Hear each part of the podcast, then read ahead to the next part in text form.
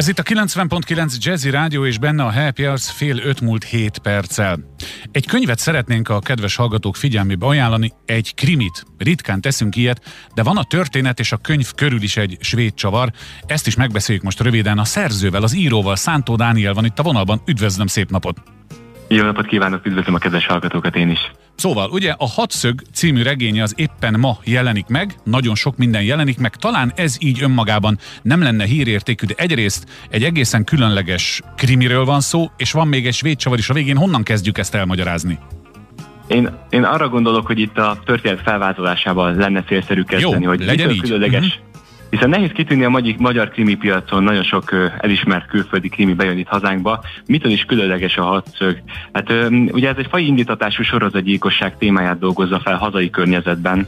Uzsától Miskolcig egy ismeretlen elkövető fai indítatásból színesbőrű áldozatokat gyilkol meg, és hát van két nyomozónk, egy fiatal, feltörekvő, jóképű, karrierista, Sebők Szilveszter névre hallgató nyomozó jelölt, illetve van egy idősebb Budai Viktor, aki nek az életét már inkább az ital és a nők iránti szenvedély határozza meg. Két, és hát két, ők két generáció. nyomozni.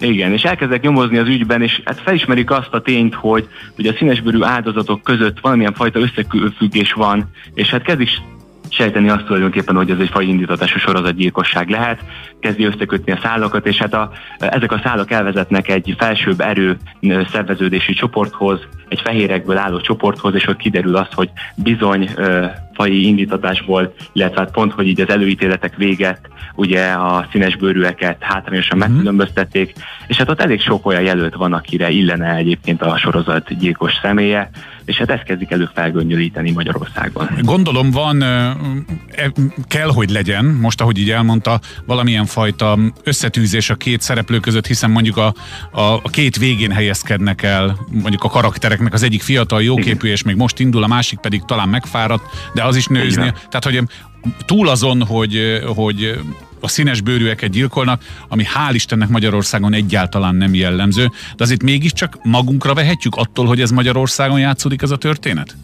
Igen, már csak azért is, mert nem történt meg, és reméljük nem is fog megtörténni, de egyébként a valóságban ez sajnos megtörténhetne, és pont, hogy ez két oldalt, a két végletet próbáltam kicsit közelebb hozni egymáshoz. Tehát a rasszizmus kérdéskörét, illetve a fordított rasszizmus kérdéskörét, mind a kettő szerintem egy elég komoly probléma. Tehát az, hogy valakit hátrányosan megkülönböztetnek a bőrszíne miatt, illetve az is probléma, hogyha valaki visszaél ezzel, és hogyha valamilyen kritika éri őt, akkor mondjuk rasszizmus kártyáját, a Mhm. rasszizmus szólamot használja védekezés gyanánt, és ugyanígy a fiatal, illetve az idős nyomozók között is hasonló ellentétek egyébként vannak, és hát pont ezt a két végletet próbáltam egy kicsit közelebb hozni egymáshoz, hogy azért mégis meglássuk azt, hogy egy kicsit beteges mind a kettő oldalnak az álláspontja és a nézők pontja. Na mielőtt a svéd csavarról beszélnénk, ami szintén hozzátesz még ehhez a regényhez, van. előtte áruljon egy dolgot, még soha nem beszéltem telefonon sem, és személyesen sem krimi szerzővel, és el sem tudom képzelni, hogy egy krimi hogy születik. Hogy először a megoldás van meg az író fejében, és köré keríti a történetet, vagy van egy jó sztoria, és a köré kerekíti a bűntényt. Igen, általában az első kérdés, hogy mégis hogyan születnek ezek a regények, és nagyon sok esetben azt szoktam mondani, hogy nagyon változó, tehát a könyv határozza meg. Most például a legutolsó regényemnél nem írtam forgatókönyvet, persze a fejemben kialakult Mhm. uh-huh. a történet, viszont utólag alkottam meg a forgatókönyvet, hogy akkor húzzam össze a szálakat, illetve akkor lássam át az egészet, összekötsem a fontos jelenetsorokat. Az előző könyveimben pedig inkább előre dolgoztam ki a forgatókönyvet, és azt szerint építettem fel magát a krimit.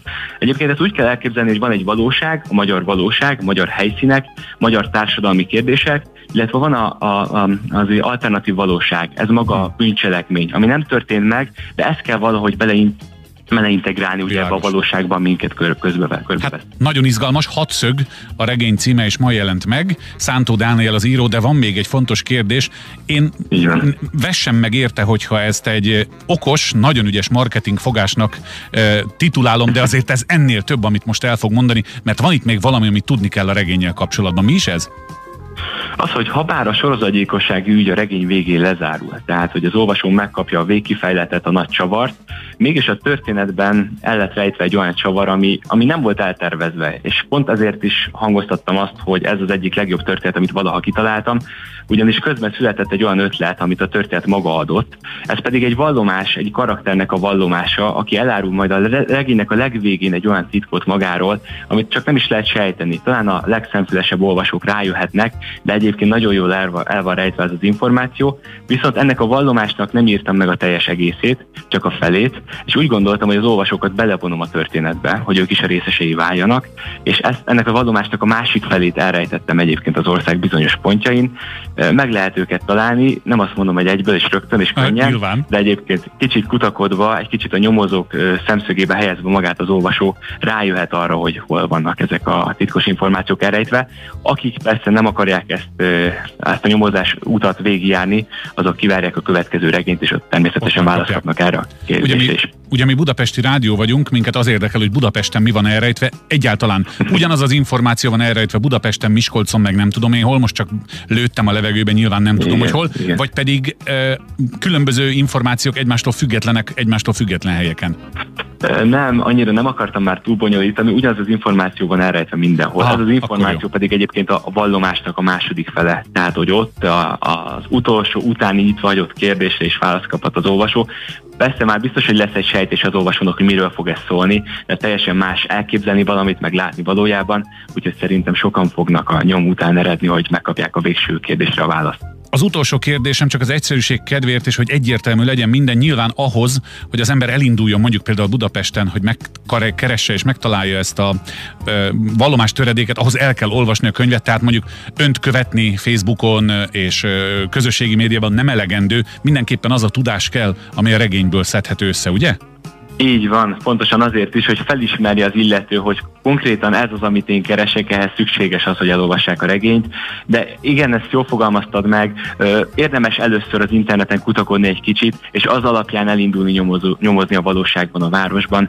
Úgyhogy első körben én mindenképpen azt javaslom az olvasóknak, hogy a regény olvasása után egy picit az interneten nézzenek körül, és akkor utána lehet menni az utcára ki, hogy ezt a nyomot begyűjtsék. Hát akkor nyomozásra fel, kedves hallgatók, ma megjelent Szántó Dániel hatszög című regénye, amelynek tehát van egy svéd csavar a végén. Minden megtudható a könyvben. Én köszönöm szépen Szántó Dánielnek, hogy a rendelkezésünkre állt. Reméljük, hogy ez nagyon jól fog működni, ez a kis plusz marketing, ez a kis svéd csavar, aztán majd talán a következő regénynél visszatérünk rá. További szép napot önnek viszont hallásra. Köszönöm a meghívást, viszont hallásra.